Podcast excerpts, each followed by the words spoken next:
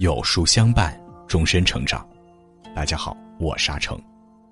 今天为您分享的文章题目是《人生三大幸事：遇良师、得良友、握良机》。如果你喜欢今天的分享，不妨在文末右下角点个再看。董卿在《朗读者》节目中曾说过这样一句话：“从某种意义上说，世间一切都是遇见，冷遇见暖，就有了雨。”冬遇见春，有了岁月；天遇见地，有了永恒；人遇见人，有了生命。遇见，便有了一段关系的开始。有些遇见匆匆开始，却又草草结束，带不来任何好处；而有些遇见，则是存于时间长河中，藏在细水流长里，给人们以温暖和希望。人生最大的幸事，莫过于遇见一位良师，得到一位良友，握住一次良机。一遇良师，春风化雨。韩愈的《马说》中有这样一句话：“世有伯乐，然后有千里马。千里马常有，而伯乐不常有。千里马需要有伯乐的赏识，才能展现其奔腾远方的能力。”人们也需要有良师的指引，才能激发出自己的潜能。我国著名的数学家苏步青在《怀念我的老师》中提到了让他从年少懵懂到终有作为的三位恩师。苏步青的家庭并不富裕，十岁才作为插班生进入一所小学，成绩也一直不太理想，经常都是班上的倒数第一。刚上学那会儿，语言不通，成绩也上不去，甚至还有老师让苏步青的父亲把他带回去种田算了。但有一位陈老师却丝毫不嫌弃他，会主动的与他沟通交流，耐心的鼓励他努力学习。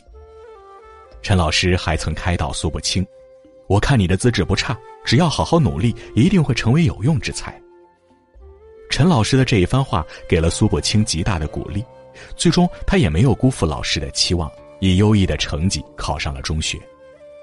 也正是在中学时期，苏步青遇到了另外两位恩师。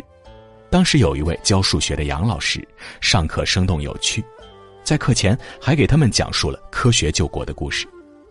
这让原本对文学方向感兴趣的苏步青转而研究数学方向，也是从那时起开启了他成为伟大数学家的征程。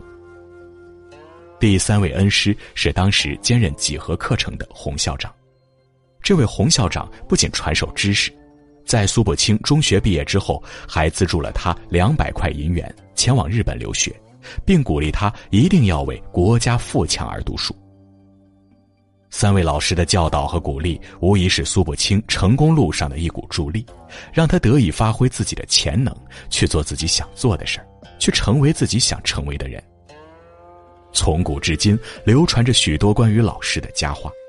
从师者，所以传道授业解惑也；再到春蚕到死丝方尽，蜡炬成灰泪始干，这一句句无一不包含着人们对老师的称赞和崇敬。就像随风潜入的雨滴一样，伴在身侧的良师，是我们前行路上明亮的灯塔，亦是我们认识世界的领头人，给我们以润物无声的滋养。二。得良友如鱼得水。特别认同培根说过的一句话：最难忍受的孤独，莫过于缺少真正的友谊。在人生的这趟旅途中，我们会遇到各式各样的人，有的人只是陪着你走一段路，中途便独自离去；而有的人则可以与你相互扶持，陪着你走完全程。而这个人，往往就是那个。可以让你感受到如锦上添花般美好，或如雪中送炭般温暖的朋友。父亲曾经给我讲过他和李叔叔的故事。父亲小时候家庭并不富裕，上学那会儿，光是学费就可以让家里揭不开锅了。后来考上了大学，但看着高昂的学费，父亲一家只能面面相觑。李叔叔知道了之后，就拉着父亲去找兼职。跑遍了家乡的大街小巷，最后在一家餐厅找了份工作。一个月之后，李叔叔连带着他那份工资一起递给了父亲。父亲说：“印象里，李叔叔只说了一句‘以后赚钱了再还我’。”直到现在，父亲的嘴边都还经常挂着李叔叔的名字，常常念叨着：“有这么一个随时都愿意拉你一把的朋友，真好。”人们常说“多个朋友多条路”，诚然如此。无论我们将要踏上哪一条路，路上都一定要有一个愿意陪你渡过难关、闯过重重阻碍的人。很羡慕鲁迅和瞿秋白二人的友情。一九三二年，鲁迅和瞿秋白二人初识，但总有一种相见恨晚的感觉。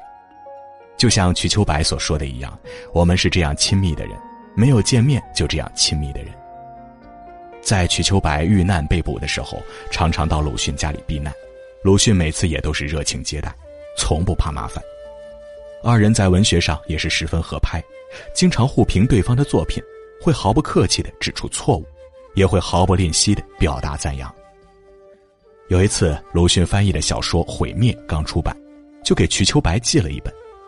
瞿秋白也给鲁迅回了一封长达六千字的回信，信中尽显对鲁迅的称赞和鼓励。后来，瞿秋白英勇就义后，鲁迅还拖着病重的身体为网友编写了《海上树林》，以寄哀思。志同道合、惺惺相惜的二人就这样相互鼓励、相互扶持，共同成长，彼此成就。在人生这条路上，有些只是擦肩而过的过客，而有些则是需要去珍惜的友人。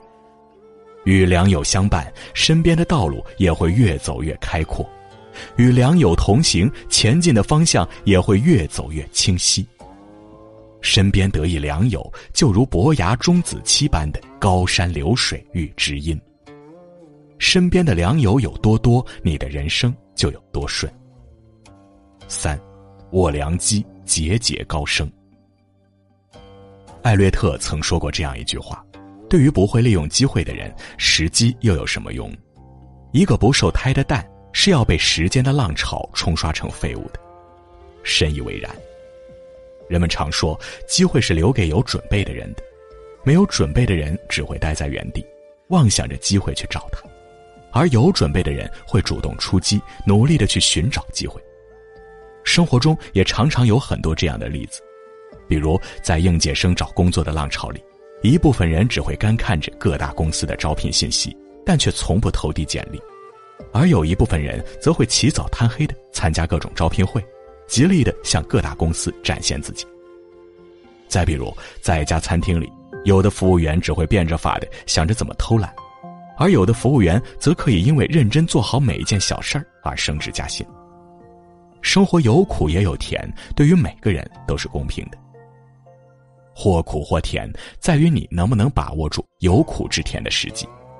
就像一块味苦的黑巧克力，只要你抓住了加白糖或牛奶的时机，它便可以变甜。人生亦是如此。大学的时候，计算机专业的老师给我讲过一个故事。